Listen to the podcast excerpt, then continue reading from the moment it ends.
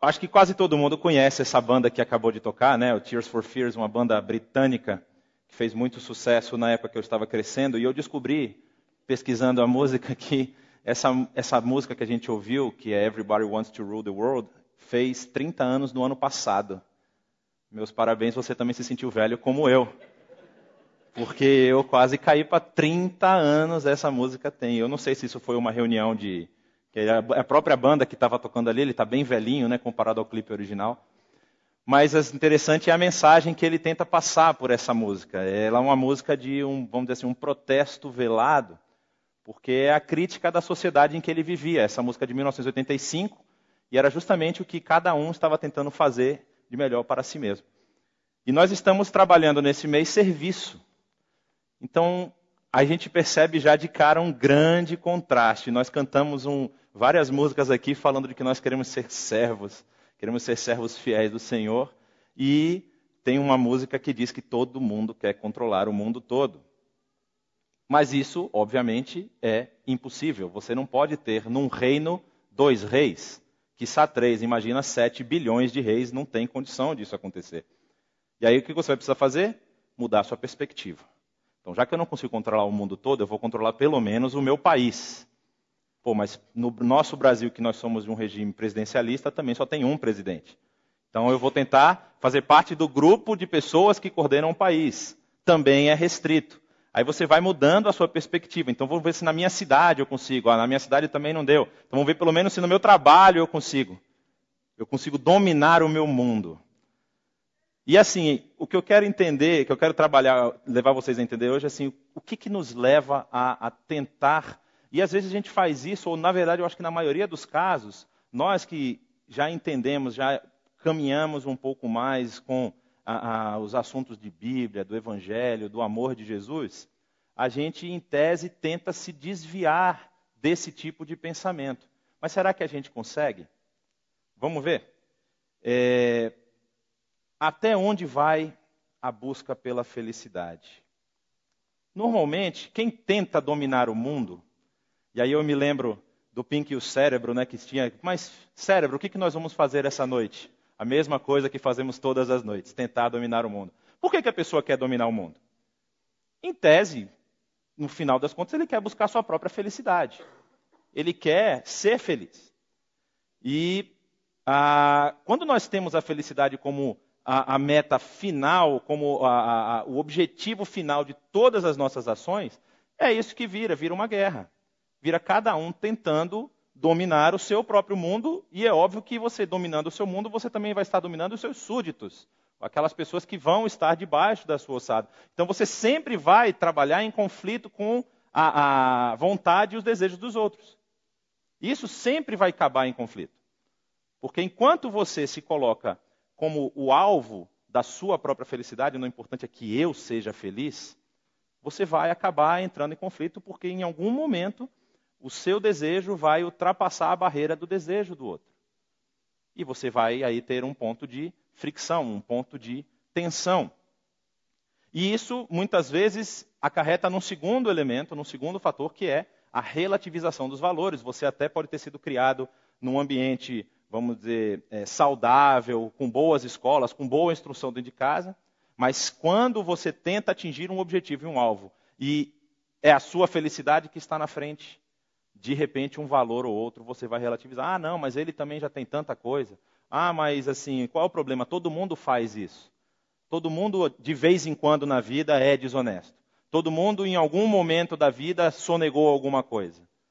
Ah, não tem problema. Se era para dividir por todo mundo, mas eu comia metade do que era do negócio, mas aí os outros comem menos. Eles comeram mais da outra vez. Então sempre vai ter uma relativização. Você vai precisar fazer isso, senão você entra em crise.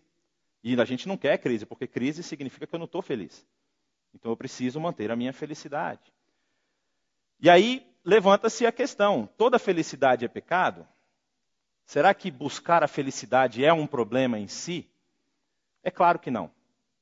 Deus quer que os seus filhos sejam felizes. Mas aí você precisa qualificar a sua felicidade. Que felicidade você está buscando? Você está buscando felicidade pessoal, ou uma felicidade coletiva onde a sua felicidade faz parte do conjunto? Você está buscando uma felicidade que é temporária, que é temporal, que você vai ter por um período, ou você está buscando uma felicidade que vai durar para sempre? Você está buscando felicidades aqui e agora, ou buscando uma felicidade que vai ser para a próxima vida? As felicidades divinas, aquilo que Deus nos coloca como parâmetro. E aí você pode ver os quatro passos para você ser feliz. Deixe de ser besta. Isso é a felicidade do nordestino, né? É porque lá tem o pessoal é tudo muito machão assim e tal, então ele, ah, meu irmão, deixa de ser besta. Isso aí é comum do lado de lá. E eu queria trabalhar um pouquinho com vocês um pedaço da carta de Paulo aos Romanos. Essa que é a Suma Teológica do apóstolo Paulo, que foi escrita por volta do ano 50, do inverno de 55, 56. Você lembra que lá é hemisfério norte, então o inverno começa em dezembro, termina em fevereiro, então é na virada do ano. E é, provavelmente Paulo escreve essa carta é, em Corinto, quando ele estava lá fazendo o seu ministério na cidade de Corinto. E é interessante porque ele escreve a carta para a maior cidade do império. No mapa aí do lado, você sabe que a Itália é o que parece uma bota, né? E Roma está ali, daqui, eu, já, eu sou daqui, não estou enxergando, imagina vocês aí, né? É, a capital do império tinha mais, era calculado mais de um milhão de habitantes. Então você imagina a população de Roma, de todas as regiões do império, havia muito comércio, havia muito comércio de escravos, havia muita mistura de culturas, e esse pessoal começa a se converter, começa a fazer parte da mesma igreja, e Imaginem, aí eu coloquei judeus versus gentios na nova ordem mundial, que é o tema da carta de Paulo. Essa carta ele vai trabalhar justamente o que, que, fez, que foi que Deus fez e o que, que isso significa agora para essa nova vida. Ou seja, você tinha, e ele vai tratar nos capítulos, né, até o capítulo 11, o apóstolo Paulo está tratando dos assuntos doutrinários, ou seja, quem são os judeus na, no plano de salvação, qual é agora o papel da nova igreja dos gentios? Ainda há um papel para os judeus, o remanescente fiel. Então, tudo isso está sendo trabalhado nos primeiros 11 capítulos. A partir do capítulo 12, ele começa a dar conselhos mais práticos de como deve ser o procedimento das pessoas, como elas devem viver, como elas devem se tratar e como elas não devem tentar conquistar o seu próprio mundo a cada noite. E aí, nós vamos ver aqui no capítulo 15 o, já está quase no fechamento da carta, a carta só tem mais um capítulo, que vai até o capítulo 16. E no capítulo 14, especificamente, o apóstolo Paulo está trabalhando a questão é, daquilo que, vamos dizer assim, escandaliza, daquilo que ofende o seu irmão. Ele vai falar sobre a questão da comida, que alguns diziam que comida, é, é algumas comidas eram permitidas, outras não eram permitidas, justamente o caso das regras do judaísmo com relação às refeições, que você tinha um monte de carne que você não podia comer, você tinha carnes é, que eram é, abominação, então você tem gentios que comiam só aquele tipo de carne. E aí o apóstolo Paulo ele vai trabalhar isso na cabeça das pessoas, lá dos, dos seus leitores, falando: olha, se você tem uma mentalidade mais forte, respeite aquele que tem uma mentalidade mais fraca. Você não deve ser pedra de tropeço para o seu irmão. Já começando a apresentar um pouco do que, que é esse serviço. Aí, quando ele entra no capítulo 15, ele vai justamente falar qual é o nosso papel, qual é a nossa função, a nossa missão no corpo da igreja. Porque uma coisa é eu ter uma disputa, um, um, uma competição dentro da minha empresa, onde eu preciso me impor, onde eu preciso é, estabelecer o meu espaço, onde eu preciso pelo menos me colocar, porque senão eu sou engolido num mercado que é feroz, e se eu for omisso eu posso ser demitido, perder meu emprego. Dentro da igreja não pode ser assim. Dentro do trabalho entre os irmãos não é competitividade, é cooperação. E aí a gente vai ver o que, que o apóstolo Paulo levanta com relação a isso e quais são os resultados disso, que eu acho que é o mais bonito. Olha só, ele começa dizendo: Nós que somos fortes, devemos suportar as fraquezas dos fracos e não agradar a nós mesmos. Cada um de nós deve agradar ao seu próximo para o bem dele, a fim de edificá-lo. E aqui tem uma informação muito importante. Quando eu fiz aquela pergunta, será que toda felicidade é pecado? E aí muitas vezes você às vezes, queria executar uma coisa, você queria fazer alguma coisa no corpo da igreja, você queria ser servir em uma área específica, mas você sabe que tem um irmão lá que tem dificuldade, que tem problema, que é, é, é difícil de relacionamento, aquela pessoa cri-cri com tudo, que vai engasgar em tudo. Aí você vira assim e fala: ah, não, eu não vou nem me meter porque eu não quero me estressar. Olha que interessante. Até envolver-se com uma pessoa que tem dificuldade de relacionamento faz com que essa pessoa seja edificada. Muitas vezes na igreja a gente só quer fazer o que nos agrada. A gente só quer fazer, óbvio, você não vai, se você não tem tato, por exemplo, para cuidar de criança, ninguém vai pedir para você ficar no berçário. Se você não tem condições de entender que o fader da mesa vai para cima e para baixo e isso muda o volume, você não vai ficar trabalhando no som. Mas tem alguma área que você pode ajudar. E aí, pelo fato de você não querer arrumar confusão e estresse para a sua vida, você fala: não, eu vou simplesmente ser um fiel, assíduo sentador de cadeiras lá. Todo domingo eu sento, eu assisto, levanto, faço a minha parte, contribuo e está tudo certo. Dou, dou meu dízimo e está tudo certo. Não é só para isso. As relações, os relacionamentos dentro da igreja, o envolvimento entre os irmãos, tem também a função de edificação. Porque quando eu consigo me colocar na posição do meu irmão, quando eu consigo, eu faço sempre assim, mas meu irmão falou que era para eu fazer daquele jeito. Não, mas aqui quem manda sou eu. Quando eu consigo me colocar na posição, mas será que o que ele está falando para eu fazer não realmente é melhor? Não vai ter um resultado mais eficiente? Quando eu consigo me posicionar na visão do outro, eu estou começando a, não só a transformar a minha vida, mas quem sabe transformar a vida dele também. Não sei se você já percebeu, tem aquela história de que sonho que se sonha só é só um sonho. Mas sonho que se sonha em grupo é realidade. Não tem um negócio desse ou eu inventei agora? Eu não me lembro como é que é a frase, eu estou chutando de cabeça aqui. Mas então, muito mais fácil é você atingir os objetivos em conjunto. Há certas coisas que só uma pessoa pode fazer. Por exemplo, é, você tem numa equipe, aqui eu tenho um médico cirurgião para ser meu respaldo técnico aqui, ou qualquer coisa eu, eu chamo ele aqui na frente já já. É, quando você tem uma cirurgia, você tem o cirurgião, você tem uma equipe. Mas não é todo mundo metendo a mão dentro do cara para fazer o negócio. Alguém tem que ser o responsável, o cara que vai fazer o corte, que vai fazer a incisão, que vai fazer tudo isso. Mas ele tem uma equipe. Agora imagina que ele está sozinho. Não sei se vocês já viram aqueles seriados IOR, aqueles negócios assim, o cara, sucção, não sei o que e tal, e o cara está segurando a mangueira, cortando, costurando. Não dá. O trabalho em equipe ele é necessário. E o envolvimento das pessoas nesse trabalho, como diz o apóstolo Paulo, vai trazer edificação mútua. Você vai saber, os, vai aprender os seus limites, você vai aprender os limites do seu irmão, você vai saber como você lida com dificuldades, como você lida com frustrações. Às vezes o trabalho você executa e ah, não sai o resultado a contento, então você vai ter que se reinventar para fazer uma, vamos dizer assim, um, um upgrade na sua forma de trabalhar. Então, tudo isso faz parte justamente disso. É serviço eu me colocar na posição do meu irmão. É serviço eu tentar ver as coisas do, da ótica do outro.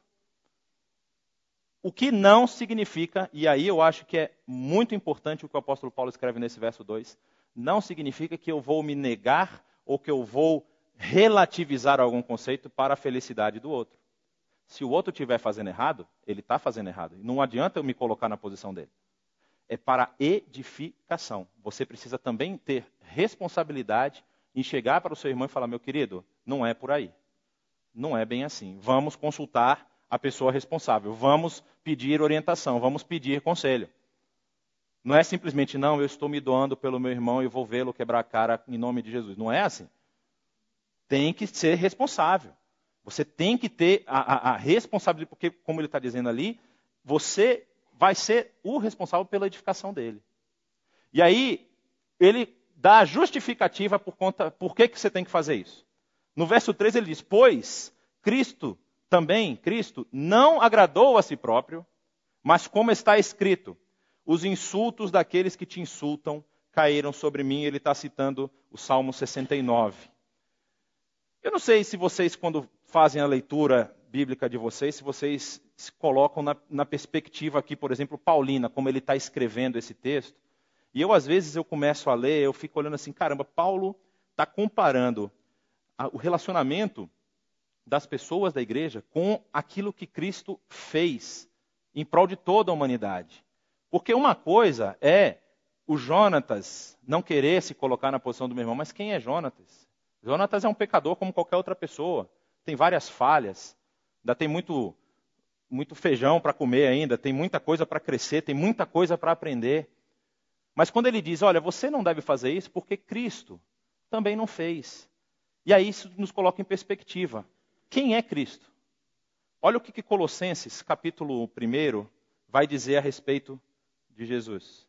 Ele diz o seguinte: Ele é a imagem do Deus invisível, o primogênito de toda a criação, pois nele foram criadas todas as coisas nos céus e na terra, as visíveis e as invisíveis, sejam, sejam tronos ou soberanias, poderes ou autoridades. Todas as coisas foram criadas por ele e para ele. Ele é antes de todas as coisas e nele tudo subsiste. Ele é, é a cabeça do corpo, que é a igreja. É o princípio e o primogênito dentre os mortos, para que em tudo tenha a supremacia. Pois foi do agrado de Deus que nele habitasse toda a plenitude e por meio dele reconciliasse consigo todas as coisas, tanto as que estão na terra quanto as que estão nos céus, estabelecendo a paz pelo seu sangue derramado na cruz. Esse dominou o mundo todo. Esse dominou o mundo todo. Se tem alguém que pode dizer, eu quero e eu dominei o mundo todo, foi Jesus. E aí o apóstolo Paulo traz para a gente a reflexão: olha, aquele não agradou a si mesmo. Aquele lá que tinha tudo isso na mão, abriu mão de tudo isso. E se colocou numa posição de servo se colocou na posição, o que Isaías capítulo 53 vai chamar, do servo sofredor, aquele que sofreria as chagas e as dores do povo. No caso do povo, estava falando do povo de Israel, mas é de toda a humanidade. E aí eu pergunto para você, meu querido irmão, se esse aí não se colocou numa posição de destaque, mas antes se submeteu, você acha que eu e você temos qualquer condição de fazer alguma coisa diferente? Não tem. Nossa missão é sermos servos uns dos outros. E o apóstolo Paulo vai continuar no capítulo 15 dizendo: Pois tudo o que foi escrito no passado, e aí ele está referendando o texto que ele citou de Salmos. Ele fala: Tudo o que foi escrito foi escrito para nos ensinar, de forma que, por meio da perseverança e do bom ânimo, bom ânimo procedentes das Escrituras, mantenhamos a nossa esperança. Como eu estava falando no início, todo mundo quer dominar o mundo todo. E a gente faz isso porque nós estamos buscando a nossa felicidade. Indiferente, inconsciente ou conscientemente. Conscientemente é mais grave, mas pelo menos inconsciente, é muito difícil você é, é, se colocar numa posição onde você sabe que você vai sofrer. Você sofrer é algo natural, é algo da própria vida. O próprio Senhor Jesus falou isso, que nós teríamos aflições. Mas assim, você se colocar numa posição onde você sabe que vai sofrer, ou seja, um, um movimento altruísta, é muito complicado. E quando você olha assim, mas por que, que isso é muito complicado? Porque nós não queremos, o sofrimento é doloroso.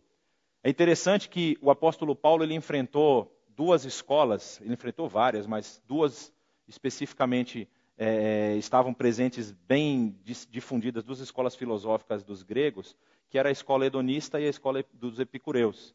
E elas têm basicamente o mesmo alvo final, que é o prazer.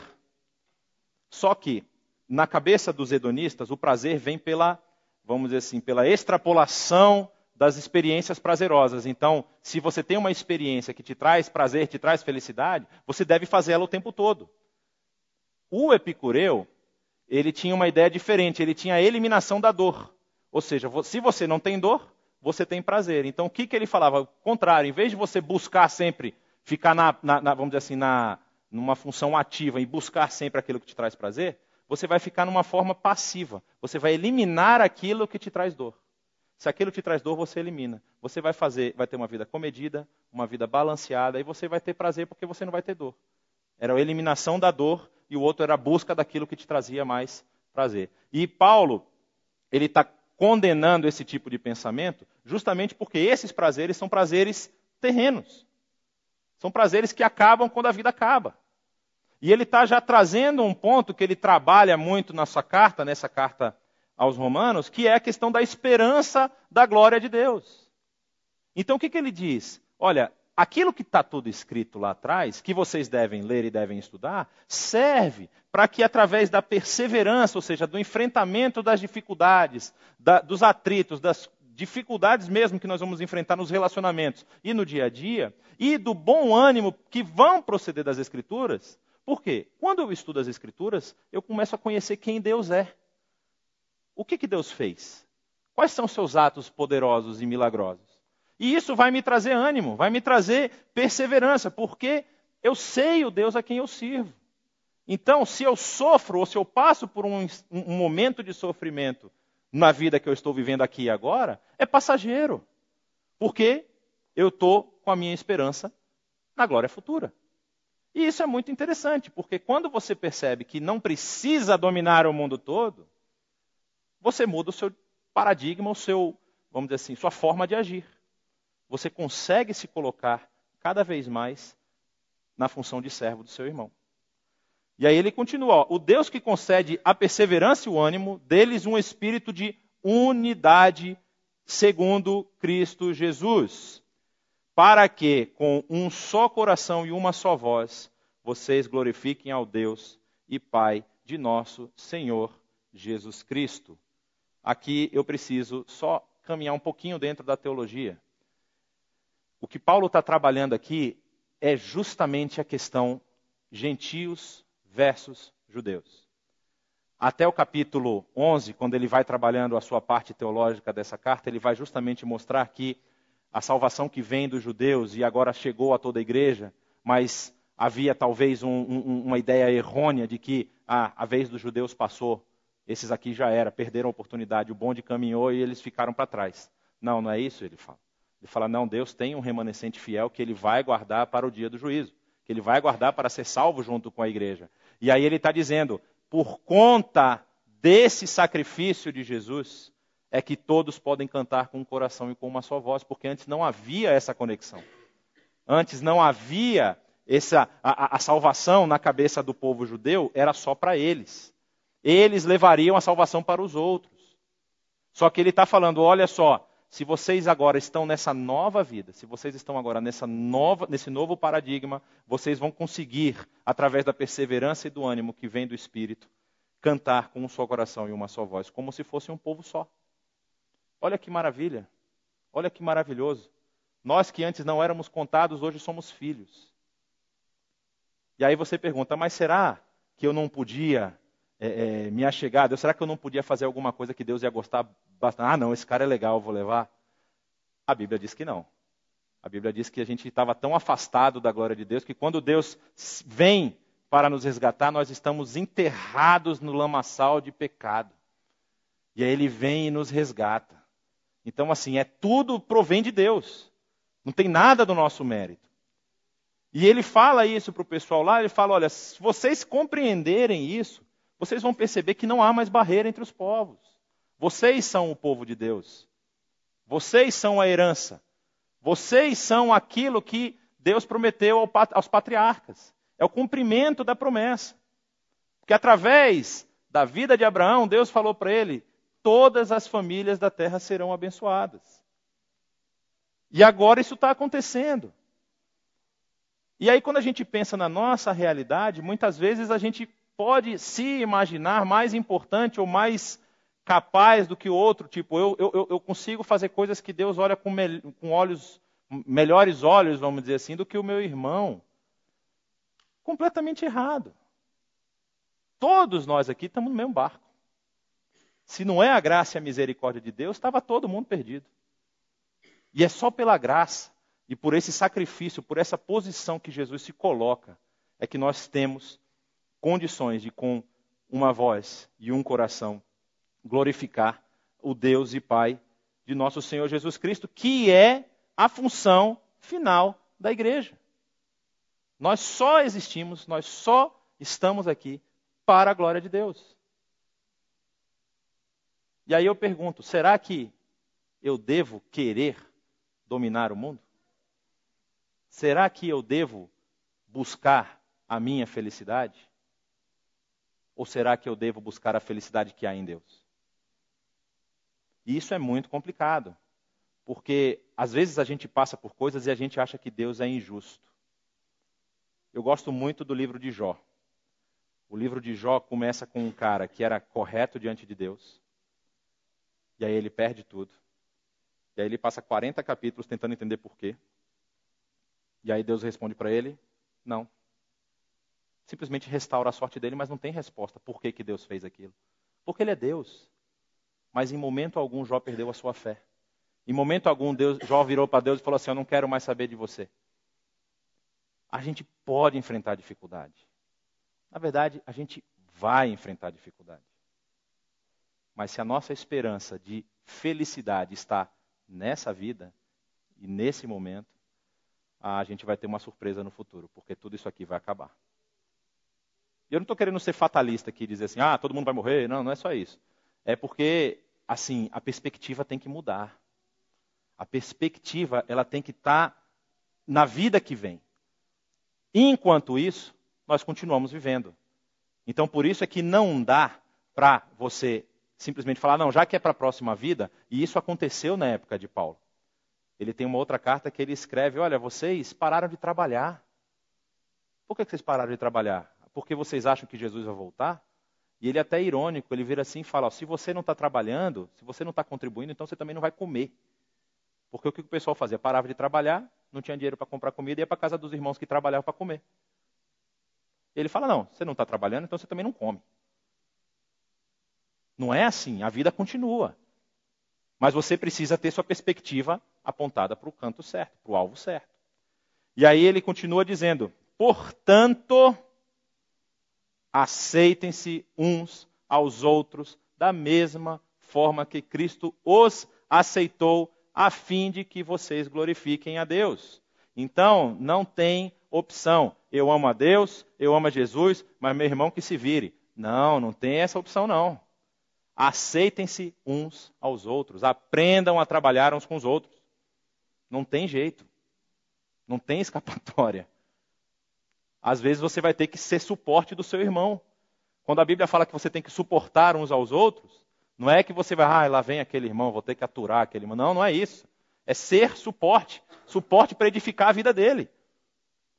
Pois eu lhes digo que Cristo se tornou servo dos que são da circuncisão por amor à verdade de Deus, para confirmar as promessas feitas aos patriarcas, a fim de que os gentios, somos nós, glorifiquem a Deus por sua misericórdia. Como está escrito, por isso eu te louvarei entre os gentios, cantarei louvores ao teu nome. E também diz: cantem de alegria, ó gentios, com o povo dele. E mais, Louvem o Senhor, todos vocês gentios. Cantem louvores a Ele, todos os povos. E ele conclui com o verso de Isaías: Brotará a raiz de Jessé, aquele que se levantará para reinar sobre os gentios. Estes colocarão nele a sua esperança. É para isso que nós estamos aqui para edificarmos uns aos outros, para glorificarmos a Deus e termos a nossa esperança nele, naquele que se levantou para reinar sobre todos nós. E uma coisa que é interessante, a gente falou sobre dominar o mundo, esse já dominou. E no final dos tempos ele voltará a dominar. Ele é na verdade ele continua dominando, não é que ele parou. Ele está lá agora, mas quando voltar, ele vai continuar exercendo o seu domínio sobre toda a terra. Então, não tem como a gente dominar o mundo. Já tem um Senhor de todo mundo. Só que esse senhorio vai agir para aqueles que têm a, a esperança nele e para os que não têm a esperança nele. É isso que a Bíblia nos ensina. No final dos tempos, aqueles que têm a esperança em Jesus vão reinar com ele, vão fazer parte do seu reino. Aqueles que estão sem esperança nele. E aqui eu não quero dizer que é porque você está vindo à igreja que a sua esperança está no lugar certo, não.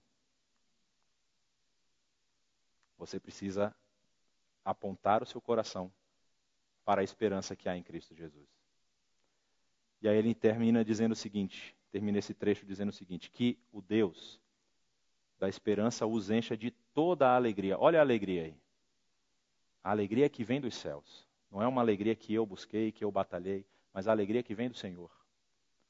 Toda alegria e paz por sua confiança nele, para que vocês transbordem de esperança pelo poder do Espírito Santo. A verdade é que à medida que eu coloco a minha esperança em Deus, eu começo a tirar a esperança da minha própria força. E isso me inunda de paz. Eu não conheço uma pessoa que está em paz e está triste. A pessoa que está em paz, ela está alegre. Então talvez você está buscando a sua alegria, mas você não conseguiu ainda apontar a sua esperança para aquele único que pode trazer essa alegria. Eu convido você a fazer isso nesse momento. Eu convido você a baixar sua cabeça, nós vamos fazer uma oração. E se você está passando por alguma dificuldade, você acha que pela sua força, pela sua capacidade, não, eu sei, eu sou capaz, eu consigo fazer isso aqui. Coloque a sua esperança em Deus. Coloque a sua vida diante de Deus. Deixe que Ele haja com poder e autoridade sobre você. Eu tenho, te garanto que essa alegria e essa paz vão inundar o seu coração. Vamos orar? Pai, nós te agradecemos por essa manhã. Nós te agradecemos pelo poder da tua palavra. Porque ela nos ensina a sermos a termos a nossa confiança depositada em ti, Senhor. Mas, Senhor, muitas vezes nós queremos tomar as rédeas, nós queremos dominar, nós queremos executar aquilo que não nos é cabido, Senhor. E muitas vezes, pelo relacionamento fragmentado, ou rompido que eu tenho com meu irmão, eu quero dominar cada vez mais aquilo que me é dado a fazer. Ó oh, Pai, que a nossa esperança ela esteja unicamente focada em Ti. E ao estar focada em Ti, eu possa compreender também o meu irmão eu possa compreender a forma como ele age, as dificuldades que ele enfrenta e possa, Senhor, ser edificação para ele, que eu possa trazer é, é, paz para o coração dele, que eu possa ser instrumento teu na mão do meu, na, nas tuas mãos para que o meu irmão também seja edificado, tenha a vida transformada e também possa apontar a esperança para ti.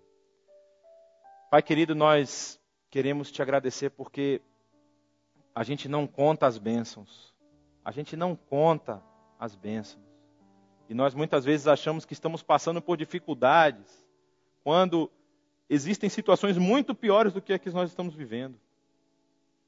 E nós só queremos a nossa própria alegria.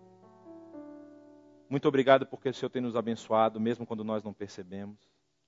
Muito obrigado porque a tua mão tem nos guiado e tem estado conosco, nos fortificando. E eu te peço que o Senhor trabalhe na minha vida e na vida dos nossos irmãos, para que nós possamos a cada dia aprender a mais e mais depositar a nossa confiança e a nossa esperança em Ti, e não nas nossas próprias forças. Para que a tua igreja possa estar unida, louvando e adorando o Teu nome com um só coração e com uma só voz. Essa oração que eu faço no nome do Teu Filho Jesus. Amém.